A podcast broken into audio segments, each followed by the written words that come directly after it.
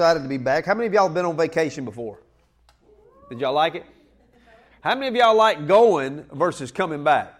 Going's so much more fun. You know what I'm saying? The ride don't seem long. I mean, it's like, oh, we got eight hours. It's okay. Woo! Everybody's happy, drinking coffee, snacks, just having a good time. On the way back, it's like, woo! I got to get home. Got to get home. You know, this is awful, you know?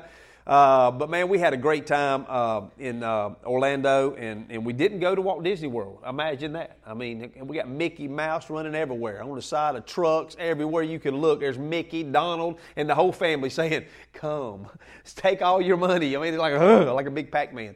But uh, we had fun just hanging out by the pool, went to the beach a few days. Obviously, with all the hurricane stuff going on, there was hardly anybody at the beach, you know, and I didn't know this, but you could have a hurricane like a thousand miles out in the ocean, and it will affect all the beaches around where that hurricane is. So, I mean, there was nobody there, uh, hardly, and uh, but it was beautiful beaches. I'm thinking, man, it's a perfect time to come. I mean, you got the whole beach to yourself, you know. Uh, but we had a good time. But uh, we're back, and we're excited about being back, and uh, God's going to do some great things.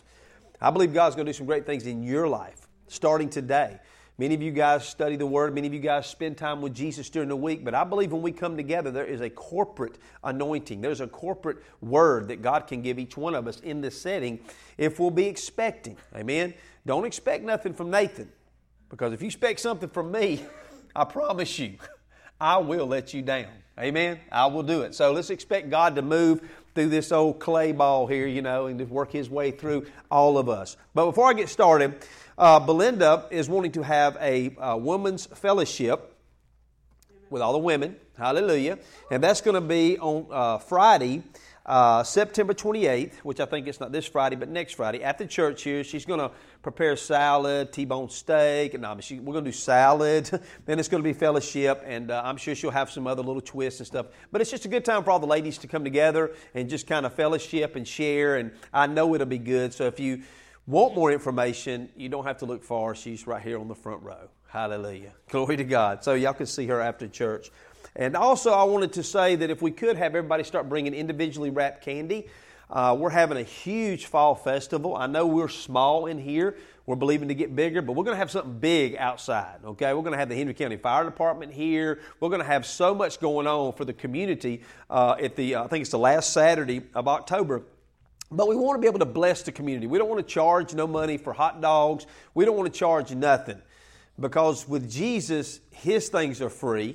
Amen. We want to do the same thing. We want to be able to do it. And as long as we can do it, we're going to do it. So with your help of maybe even bringing some individually wrapped hot dogs that we can freeze, individually wrapped candy where we can start piling it up to where we can bless the community as well as our own family as well.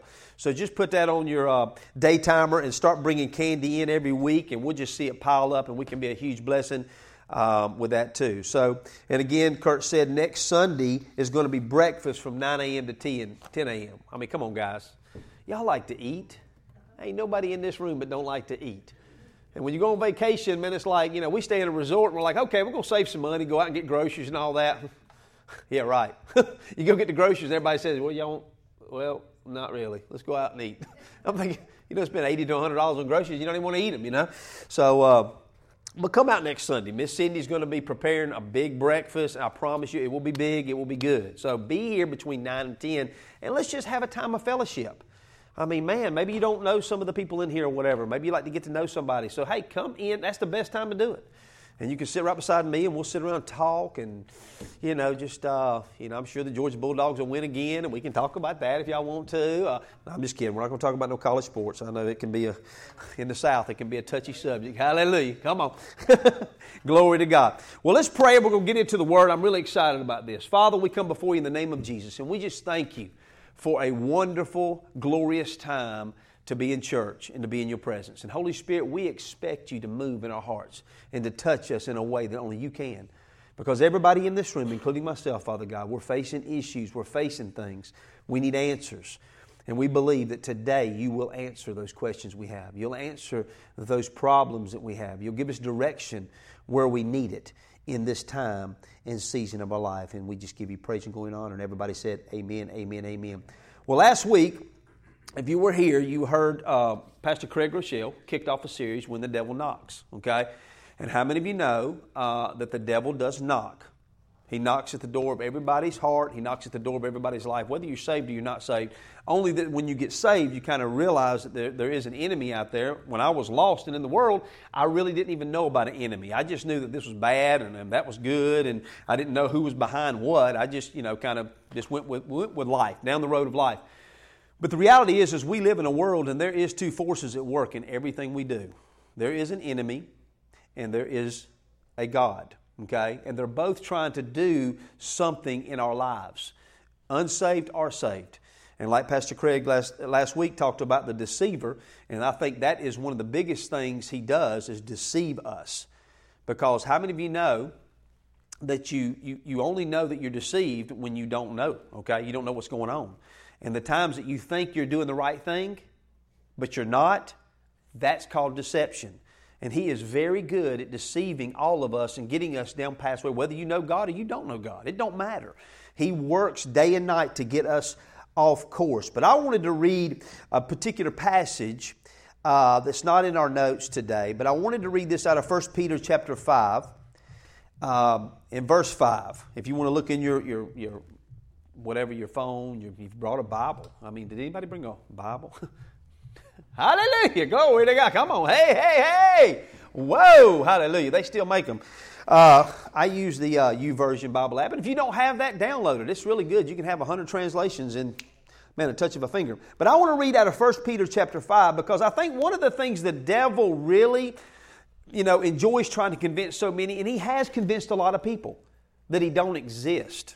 I know Pastor Craig said that last week, that he wants to convince people that he does not exist. And that is one of the biggest lies that you could ever imagine, that he does not exist. So I wanted to read this before I get started. But in First Peter chapter five, verse five, it says, "Likewise, you younger people, submit yourself to your elders. Yes, all of you be submissive to one another and be clothed with humility." So what kind of clothes should we have on? We should be humble. We should be humble. "For God resists the who? Proud. But He gives grace to the humble. Therefore, humble yourselves under the mighty hand of God, and who will exalt you in due time? God will exalt you in due time." Now listen to what God says, "Do with all your care. Cast all your care upon Him, because He cares for you." Why would He say that? He knows the longer you carry it, the more apt you are to be destroyed or be hurt or try to figure out how to get out of this mess you're in. Only God can help us in life, amen, to go the right way. So we want to give all these cares, these anxieties, we want to give them to the Lord because He cares for us. But listen to verse eight. "Be sober, be vigilant." Them are some powerful words, guys. He's talking to all of us to be sober, be vigilant, because your adversary, the devil, walks about like a roaring lion, seeking whom he may devour. Now, when's the last time you walked around and the enemy and a lion come up beside you and said, "I'm the devil"? Wow. No. That ain't going to happen. So we're not looking for a physical lion or a physical being that's looking like a lion. No, it's a spiritual force. And this is what's driving the whole world. This is driving the spiritual force, the good, the bad. Just like there's a kingdom of God, there's a kingdom of the devil. He has mirrored the kingdom of heaven. Satan has come to this earth. He was cast out of heaven, okay, with one third of the angels. So what he's done is he's come to earth and he's set up his kingdom that kind of mirrors God's. Satan is at the head of his kingdom. Now we found out last week that Satan is a deceiver. So what would Satan be teaching his followers? How to deceive, correct? He would be teaching them how to go about and begin to deceive people. And that would be their assignment, was to go around and kind of push them to go a different direction. Today we're going to talk about accusing, okay? He, he, he's an accuser. He likes to accuse us. But the thing that you need to realize is, is sometimes I was praying, I was saying, "God, how could I bring this out in a way to where they can understand it?" Because the spiritual realm's unseen. You can't see it. It's even easy for me to say that, "Hey, look, this is a spiritual thing. Spiritual things are more real than natural things." But all you look at all day is what? Natural things. Amen? So how can we get a picture of this? Well, I thought about it. I thought, okay, well, when we come to church, and many of you guys have experienced this, maybe when you first got saved, maybe when you're riding down the road, maybe in a moment, a crisis of your life, that you've actually prayed, asked God, He's come in, He's touched your heart. You have felt His presence. I mean, you literally felt it. Come in. Maybe you started crying because, man, something powerful is happening right here. That's the presence of something good. Maybe you've seen an act of kindness. Maybe you've seen somebody help somebody, you know, with, with their, you know, uh, I don't know, groceries, or help them with something. Or maybe you've seen somebody pay for somebody's gas or pay for somebody's groceries. Maybe you've seen that. That's an act of goodness. What does that do? That's, that is a spiritual thing going on, okay, that moved this person to this person to help meet that need. Well, it's the same way in the evil side of it as well. When you see somebody get angry, has anybody in here been mad before? Is there not something that just kind of, especially if you're real mad, it kind of drives you to even get more mad? And it's almost like you have something behind you pushing you to stay that way.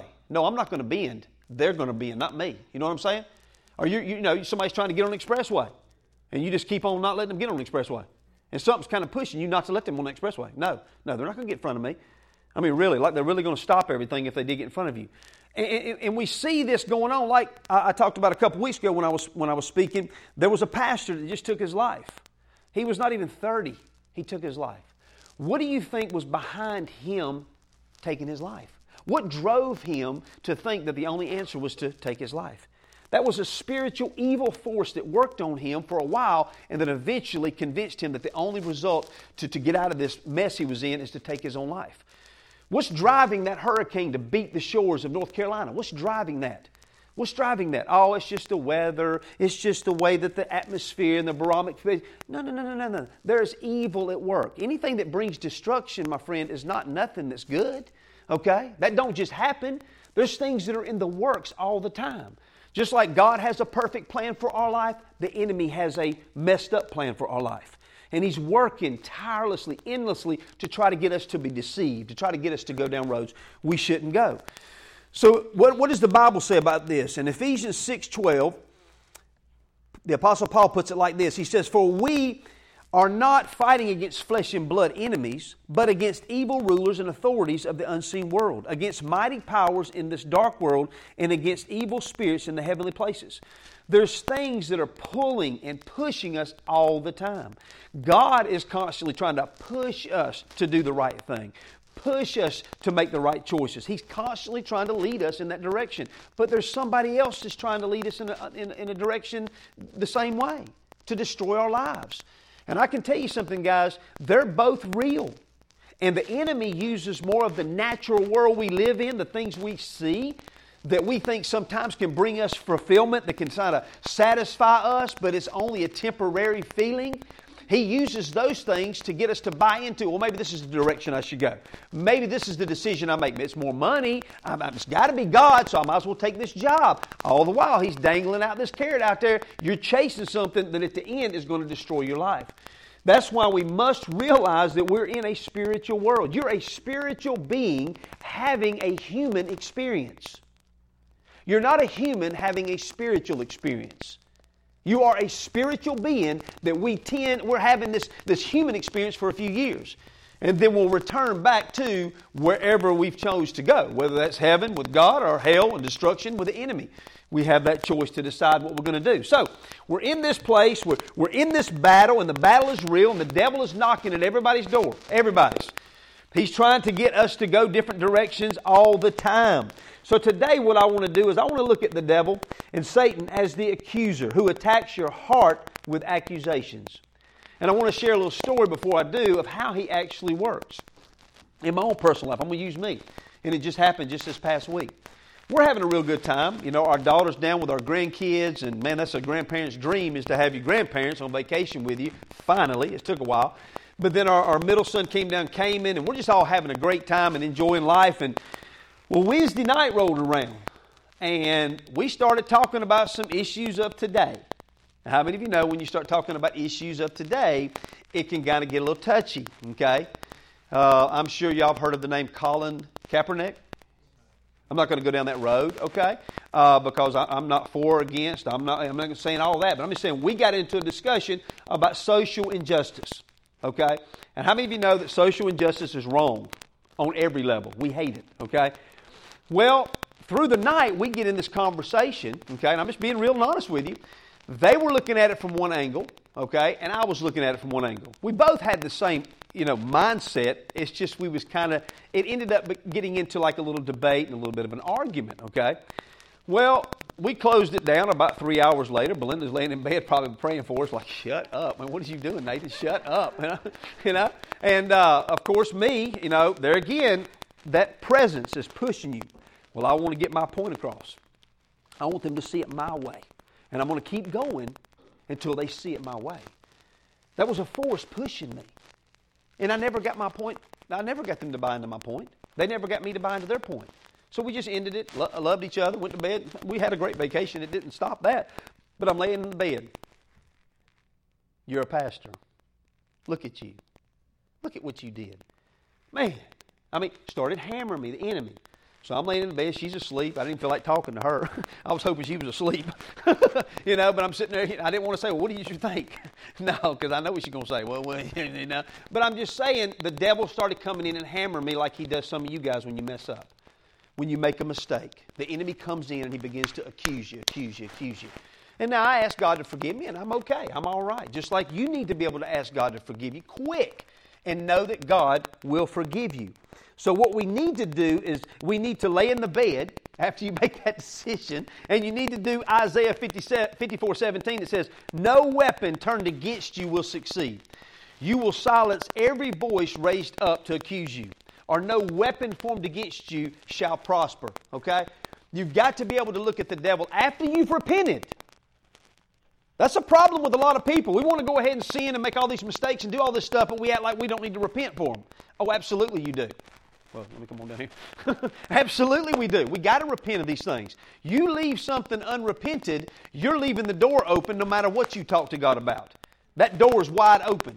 And then when destruction comes in, decisions don't happen the way you want them to, things are not going the way you want them to, it's on you. Repentance is a gift that God gave us to use to benefit us. Repent, turn away from, turn the other way, get away from what you just did. Ask God to forgive you, and He will. And when He does, don't let the enemy keep beating you over the head. Hallelujah. Where do we see this accuser, the devil, the accuser at? In Revelation twelve ten. This is John, and he says, then I heard a loud voice in heaven say, now have come the salvation and the power and the kingdom of our God and the authority of His Messiah. For the accuser of our brothers and sisters who accuses them before our God day and night has been hurled down. You have an enemy that's constantly trying to find something wrong that you did, and he's trying to take it before God. That's why we have to be, like like Peter said, we have to, to, to be, be, be open-minded. We have to be aware of the enemy going around seeking who he may devour. He's trying to devour us. And if we continue to let him have the keys to direct our life, guess what he'll do? He will devour us. Every single person in this room, guys, you have a choice every single day who's going to drive your vehicle, which is your life. Everybody. We have it. And we either give the keys to the right driver or the wrong driver every single day. But they're right there ready to take the keys every day. See, the devil's pushy, so he's going to try to push his way in. God is not pushy, okay? He's a gentleman. He's asking for the keys, very gentlemanlike, and he wants to direct you down the right path. And like I was telling Belinda, and why this series is so, so real to me, is I, as a coach, when I coached baseball for years, was trying to coach a team to victory. I want to be able to coach you to victory in your personal life. Because everybody in this room, you're going to have a day that you wish you'd have paid attention in church. Everybody in this room is going to, going to wish that they had been exercising everything they've learned. One day you're going to have a time to where you're going to be able to exercise everything that you've had an opportunity to be a part of. Because your life, like my life, is going to face a crisis. You're going to face something hard. And the problem is with those that, that do it from a place of victory, or you're trying to get victory, it means that you probably are not going to make it. You're not going to make it. If you have not been exercising this every day of your life or every week, and you're trying to exercise what, what you've been learning, what's going to happen when the enemy comes and he knocks at your door? A lot of times we don't know how to handle it. In the world we live in, we have a church that's really more about blaming God for something that went wrong versus knowing that the enemy is the one that does wrong. Amen? We've got to recognize who's at the door knocking to want to get in. But if you don't recognize that and you're not aware of that because you're more aware of all the other things in the world, then guess what? He'll just come right on in. and He'll make His abode in your house. He'll make His, his living in your house. You know, the Greek word di- di- diablos is mentioned thirty-five times in the New Testament, which it just, it just means devil, adversary, accuser. But the devil kind of operates like this. Before you sin, he'll kind of convince you, hey, it's no big deal. Hey, everybody's doing it. You know what I'm saying? It's no big deal. You can go ahead and do this. Ain't nobody going to find out. You're okay to do it. But the minute you do it, then what does he do? I can't believe you. My God, man, you call yourself a Christian and look at you doing that kind of stuff. Look at what you're doing. He wants to hammer you over the head because you did it. But before, it was okay. It's all right. You can go ahead and do it. Nobody's going to know it. It's all right. We've all been there, okay? Go ahead and give them a piece of your mind, okay? Go ahead and tell them the truth. They need to know the truth. Well, you may start out by telling them the truth, but the next thing you know, you're actually having, I mean, a war with somebody, okay? But then he makes you feel really bad when you do something wrong. But today I want to look at a powerful story. And this is a powerful story, guys, of uh, uh, in the book of Zechariah about a man named Joshua. Okay, this setting that we're going to be talking about, and you can go ahead and turn in your Bibles to Zechariah three. But this setting is like a courtroom. Because, guys, we are in that setting even right now. We're in a courtroom type setting. All right? You and I are absolutely living a life to where either our accuser's building a case or the defender is building a case on our behalf. But this setting is a is a courtroom. God is the judge in this story. Joshua is the high priest. He's the defendant. And Satan is the prosecutor or the accuser. So we're going to pick this up in uh, Zechariah three, verses one. It goes on like this. It says, "Then he showed me Joshua the high priest standing before the angel of the Lord, and Satan standing at the right hand to accuse him. The Lord said to Satan, 'The Lord rebuke you, Satan. The Lord who has chosen Jerusalem rebuke you. Is not this man a burning stick snatched from the fire?' Now Joshua was dressed in filthy clothes as he stood before the angel." So we have Joshua in the courtroom that's dressed in what? Filthy, dirty clothes. This is kind of like me and you before we come to know Jesus. We have dirty, filthy clothes on. But when we come to Jesus, what does Jesus do? He gives us a robe that's white. He gives us a new life. We become white as snow. He takes the old and brings the new. He takes the old dirty self and He cleans us to where now we're not like that. But Satan is taking Joshua before God and he's kind of pitching a case to him. And he's trying to get God to let him be able to do something to Joshua based on his clothes, based on where he was. But that's not the case because the great defender steps in. Hallelujah. And uh, the devil is the accuser. Jesus is our advocate. Let's look at who was getting ready to step in and we'll finish the story. In First John two one, it says, "My dear children, I'm writing this to you so that... so that you will not sin. But if anyone does sin, we have an advocate who pleads our case before the Father. He is Jesus Christ, the one who is truly righteous." You have an advocate. I have an advocate that is actually standing with us. That's why we need to be working constantly with our advocate, working with our defender, Jesus. We need to be constantly giving Him the things He needs to defend us. You know, if you was going to get an attorney to defend you, one of the things that the attorney would do would first tell you, be quiet. Don't say nothing else about what's going on, okay? You report to me and only to me. Don't you be talking to the enemy. Don't you be talking to the accuser. You only talk to me.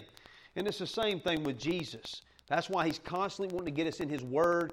He's constantly wanting to get us in the presence of other followers and, and churches and stuff like that because we're hearing His Word. We're getting it in our heart. Then that's what's going to come out of our mouth in the time of trouble instead of giving the enemy something to where he can actually take us out. Hallelujah. So the devil is the accuser. Jesus is our advocate. Amen. Devil hurls accusations at Joshua, but Jesus is our defense. And in this story, guys, that I just read, the angel of the Lord is really, metaphorically, that is Jesus, okay, standing in this in the Old Testament. Okay, Jesus appeared in, in metaphoric ways uh, in the Old Testament, you know, like Daniel in the lion's den. Not, not well, he, he did there too to shut all the mouths of lions. But y'all remember the three Hebrew children that got tossed into the fire, Shadrach, Meshach, and Abednego. And then there was a fourth man in there. Well, that was the Son of God. That was Jesus. So He showed up in different ways. But right here He shows up too in this courtroom case as Joshua's defender. But it goes on to say in Zechariah three four, it says, the angel said to those who were standing before him, take off Joshua's filthy clothes. Then he said to Joshua, see, I have taken away your sin, and I will put fine garments on you. Friend, that is the best news that me and you will ever hear on the day of judgment, is when we stand before God Almighty, and the enemy would love to see us wiped out at that moment. But yet Jesus says, nah, nah, nah, they came to me. I took their old life. I gave them a new life. They're no longer that old wretched sinner. They're now the righteousness of God. They're a son or a daughter of the Most High God. And that's why we got to continue to live this. This is not a one-time experience. It's a lifetime commitment that we've made to follow Jesus with all of our heart. It kind of reminds me of the prodigal son. And many of y'all may have known that story in Luke chapter fifteen, where the son, or he had two sons. The father had, you know, uh, two sons. And then the younger came to the father and said, hey, look, I want my inheritance. I want to get out of here. I want to go do something. So the father does what, you know, a good father would do. He gives him his inheritance, and he leaves, and he parties. He goes to Vegas, and he just has a blast. Spends everything he's got. Next thing you know, he looks up, and he's surrounded by pigs. He's dirty. He's filthy. He's broke. And he comes back to the father. And what's the father do the first time he sees him out there in that field? He runs after him, but he takes his robe off, and he puts it around his son. Friend, that is just a beautiful picture of Joshua in this story, and you and me. When we mess up, we don't run from God. We run to God. Because, guys, running from God, it only gets worse. You keep running from God, and I'm going to tell you what, it'll get darker, it'll get darker, and I'm going to tell you something, it will absolutely be a lonely trail, guys. But when we're lost and when we mess up, we run to God, our Father will put that, that robe back around us and welcome us back into the family. It goes on to say in Zechariah three, verses five and seven, it says, then I said, put on a clean turban on his head. So they put a clean turban on his head and clothed him. While the angel of the Lord stood by, the angel of the Lord gave this charge to Joshua. This is what the Lord Almighty says, if you will walk in obedience. Notice the word if. If you will walk in obedience to me and keep my requirements, then you will govern my house, have charge over my courts, and I will give you a place among these standing here. If you and I will continue to obey, we'll continue to do what God tells us to do. God always has a place for us. And as I was thinking about this, I thought about Peter. Y'all remember Peter when he denied the Lord three times? And in one uh, particular gospel, I think it's Luke, he denied the Lord that third time. And when he did, the rooster crowed. But he also, it calls the account of where he looked. He saw Jesus down there. Jesus turned back and looked at him. So you had Peter and Jesus eyeball to eyeball. And he just denied Jesus the third time. Can you imagine the guilt and the shame that was on Peter at that moment? I mean, he probably felt, my God, he probably felt so, so bad. Real bad. And it was so bad that he left. And he says, the Bible says he wept, he wept bitterly. He left. I mean, he was suicidal, my friends. I mean, I'm sure he had thoughts of ending it right there. I mean, it was a bad scene. But we see Jesus, after he's raised from the dead, he, he goes to Peter. When Peter's out there in the boat, Peter sees him, and Peter jumps out of the boat and runs to Jesus. And Jesus has this conversation with him. He says, do you love me, Peter? Feed my lambs. Do you love me, Peter? Feed my lambs. Do you love me, Peter? Feed my sheep. He was giving him an assignment, even though he had messed up. So your assignment is never over with God unless you quit.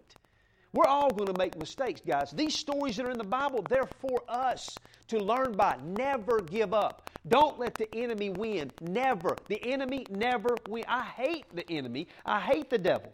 And what keeps me going every single day is the fact that I might have the opportunity to grab somebody or help somebody get out of his kingdom. As a, as a pastor of a church, I want to see a church that is so focused on helping that one person that we might can get out of bondage and into deliverance. Get out of jail and get into to blessings and, and, and health. You know what I'm saying? I want to help those people because the, the enemy wants to kill, steal, and destroy. He wants to hurt people. He wants to wipe out people. And you never know when you and I are going to be placed on assignment by God right next to somebody in your world that the enemy's just hammering. And they could be a follower of Christ. Because I'm going to tell you something. There is nobody that he would rather take out more than somebody that says Jesus is Lord. Why is that? He wants to get you to heaven as soon as possible.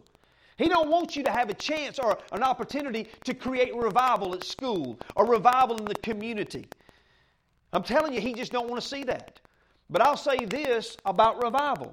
Do we need a revival in America? Yeah. I mean, you see the news. It's all around. We need revival in America. Well, do you know where revival starts? It starts with you and me.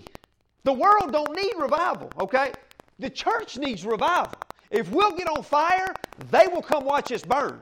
The problem is we don't have no fire in the church because we've got the enemy knocking on the door. Got him just leading everybody this way, leading everybody this way. Oh, man, you need to go. You need to watch this. You need to come over here. You need to go here. You need to do this. Man, if you'll do this, oh, this will satisfy you. If you'll be in this relationship, it's awesome. We're just letting the enemy just kind of direct us wherever we go, but yet we still come to church. We still go through the motions of a Christian. But there is no fire burning within each of our hearts Monday through Saturday. I mean a desire to know God, to fellowship with God. I mean, guys, look, we live in one of the most technology-driven societies, the most informational uh, places on ever.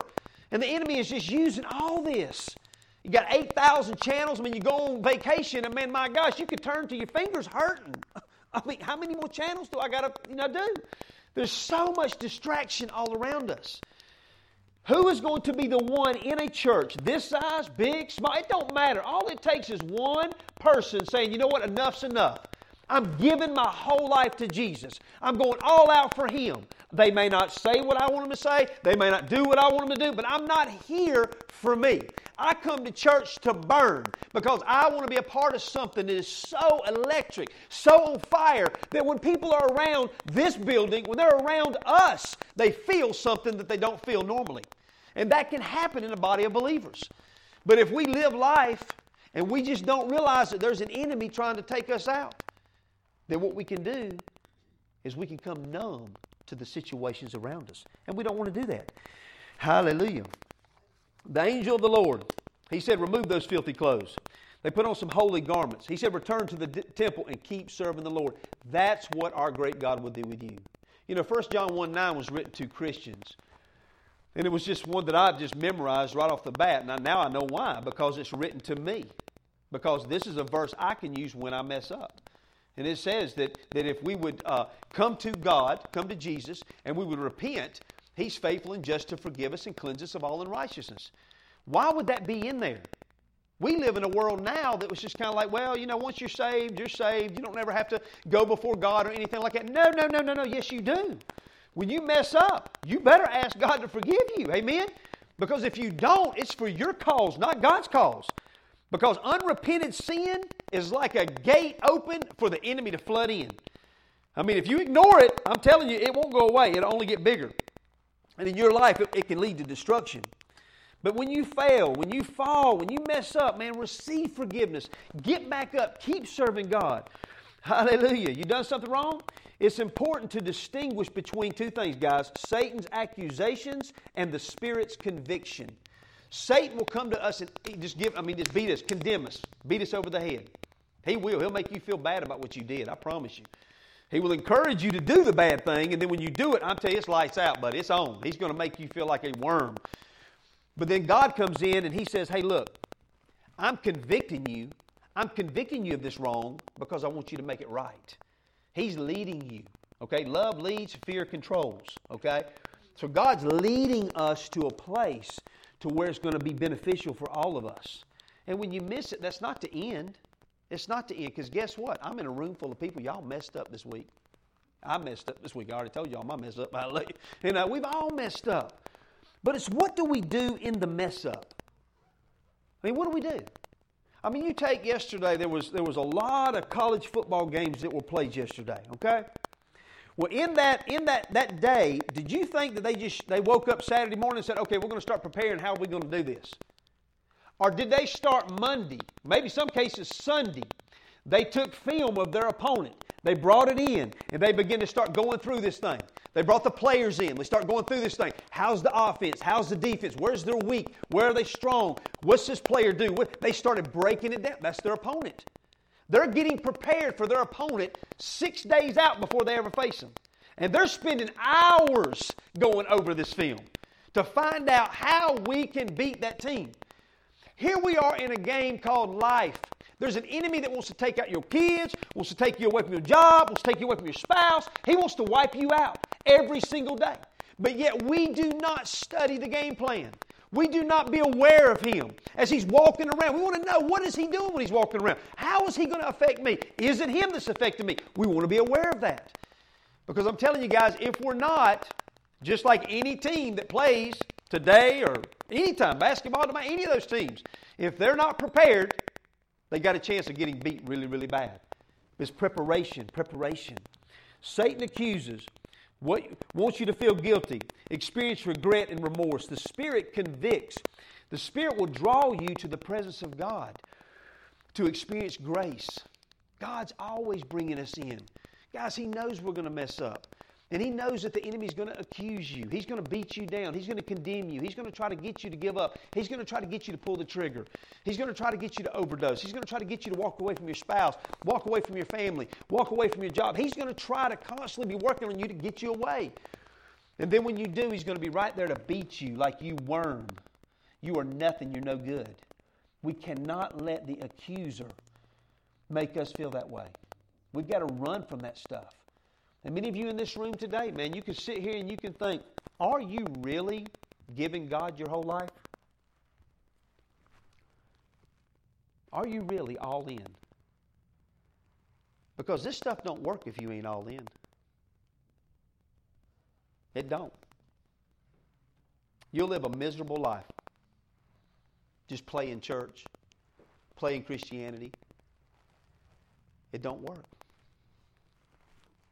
And I think sometimes we need to sit there and we need to think about it. This is a big deal.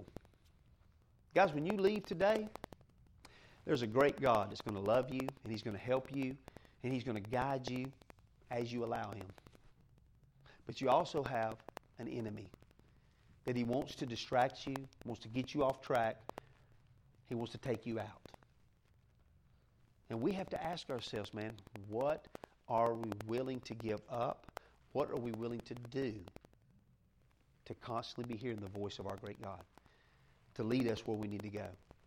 Amen? Hallelujah. Glory to God.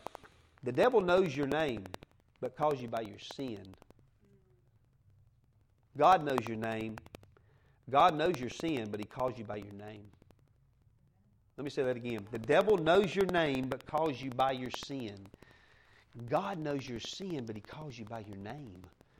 That is so powerful, guys. Sometimes we let the enemy, okay? We let the enemy just, just define us by what we've done wrong. And that is, that is absolutely wrong, guys. God wants to identify you by what you can be. Amen? Second Corinthians ten tells us this, verse three. For though we live in the world, would y'all agree we live in the world? Hallelujah. We do not wage war as the world does. The weapons we fight with are not the weapons of the world. On the contrary, they have divine power to demolish strongholds. We demolish arguments and every pretension that sets itself up against the knowledge of God. And we take captive every thought to make it obedient to Christ. Who does that? We do. The thoughts are going to come, guys. You're having thoughts right now while I'm speaking. Everybody in the room's having thoughts. You'll have thoughts all through the day. You have to choose which ones you're going to let affect your life and which ones are not. And I can tell you, if we let the wrong thoughts keep staying around, it will drive us to do things we shouldn't do. But the Bible says that we cast those down. We take authority over them. You may have a thought that says you're a failure. You should be ashamed. You need to stand up and say, no, I'm the righteousness of God. Jesus has made me a new creation in Christ Jesus. I can do all things through Christ which strengthens me. I'm the head, not the tail. I'm above and not beneath. Greater is He that's on the inside of me than he that's in the world. You will have feelings of you're not worthy. Nobody likes you. You're not pretty enough. You're not good enough. You're going to have all these things bombard you. Man, you have messed up so many times, it ain't even worth trying again. I mean, how many more relationships do you need to be in to realize that you are nothing? I mean, we hear these things, man. You know, it's all the time just beating us over the head of who we're not, who we who we never will be. You can't do this, you can't do that. And I'm going to tell you right now, God takes the foolish things of the world to confront the wise. Now, if you won't accept that, I will, okay? I am a foolish thing. And I'm saying, God, here I am. I mean, use me, Lord. Use me however you want to use me to where I can bring you great glory. I'm telling you, man, I went to this church this past Sunday on vacation, okay? We found a church. We went to it. We walked in. It's packed out. But where did I know a seat would be? I came right up here and sat right on the front row. A few people here. Shook the pastor's hand before he preached. Why?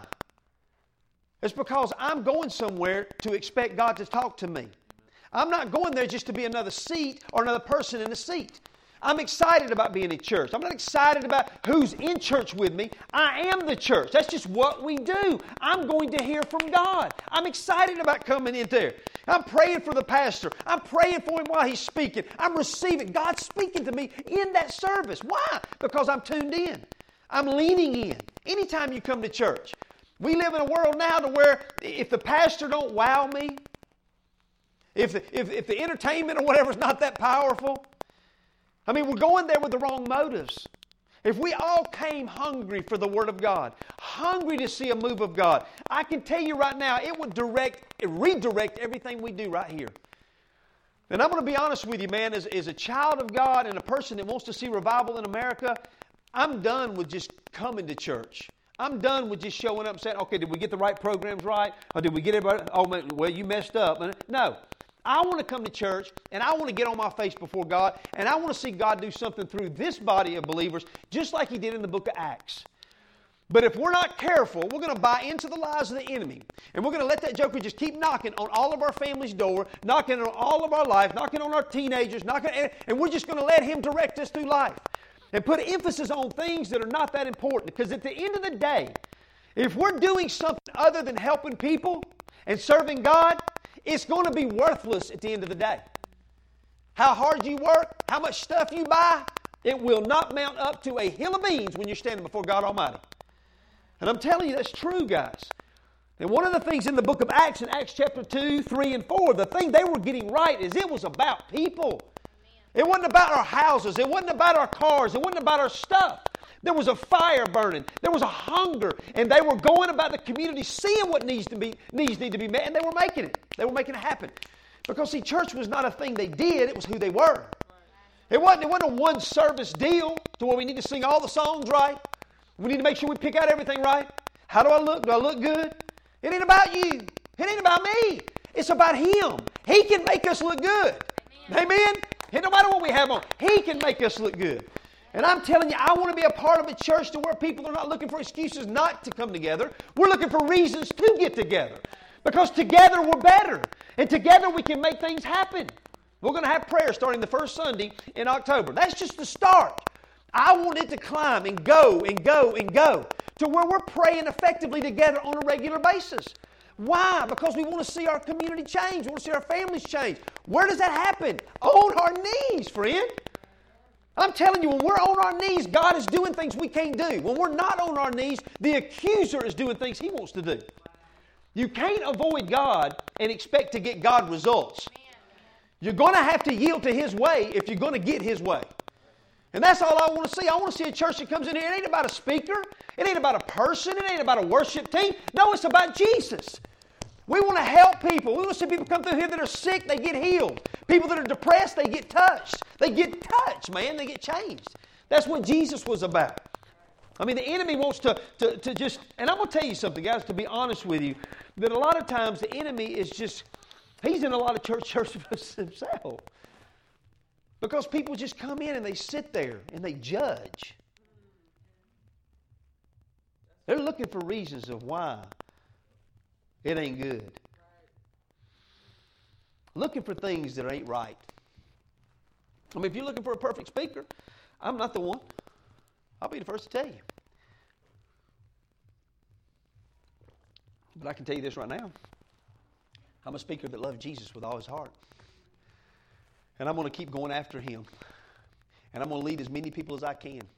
But I'm going to tell you something. Revolution Church is just not going to be a church that we come to. It's going to be a church that breeds the presence of God. And I am willing, and I'm telling you guys, I'm to the point in my life where I'm just, I mean, it's it's all or nothing, man. I mean, either we're all in or we're not. I mean, seriously. The enemy's all in. The enemy's for real.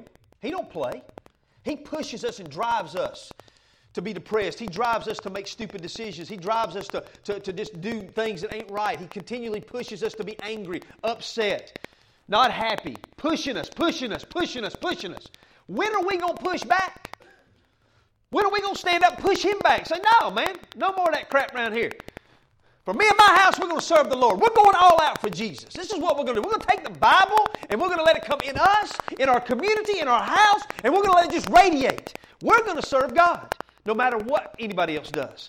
What would happen to a church that began to just start saying, you know what, not my will, but your will, God, be done? I'm serious. I really believe that we start seeing some things happen. People came in church sick and they left healed. What would that be like? People come in church broke, and this church is so rich that we bless them so much when they leave, everything's caught up. What about a church like that? What about a church that's really more into helping others than helping yourself? Well, they just don't do things the way I think should be done. Well, there is churches all over. Shop around. Shop around. But my heart is to do the Acts church more than any other church in the world, because I know what it's like to be sick. I know what it's like to be hurting. I know what it's like to be lost. I know what it's like to be without Jesus. And I want to see people come in here that meet Jesus, to meet a loving church, a loving people that would rather love you than to eat today at lunch. That's what I desire. And I'm saying, if we're going to do this, let's do it. Let's all get in, all in. I mean, we have the Next Step program around here. I challenge you to get involved in the Next Steps. Will the Next Steps change your life? No. But relationship will.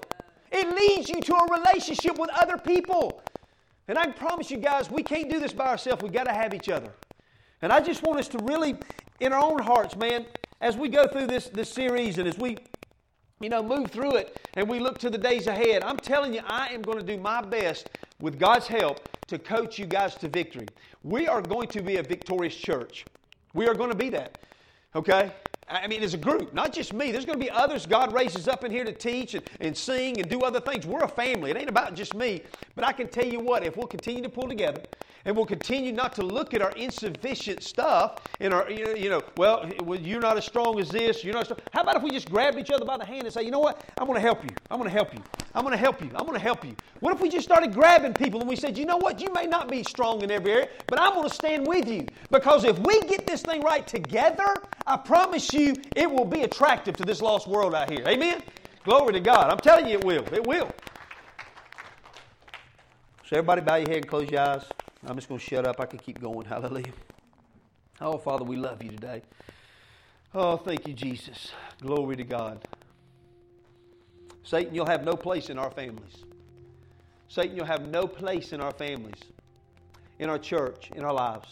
Father, today, I believe I, I speak of all of us. Today, I pray, Father God, that we all make a commitment at the altar of our heart that we're going to go after you with everything we have. Now, Father, I pray that from this day forward, we're saying yes to the will of God. We're saying yes to you. We're saying no to our own life. We're saying no to the things in our life. We're saying yes to you. Yes to your ways. And we, Father, ask you, Holy Spirit, to direct our paths in the days ahead. Because we're going to do great things in your name.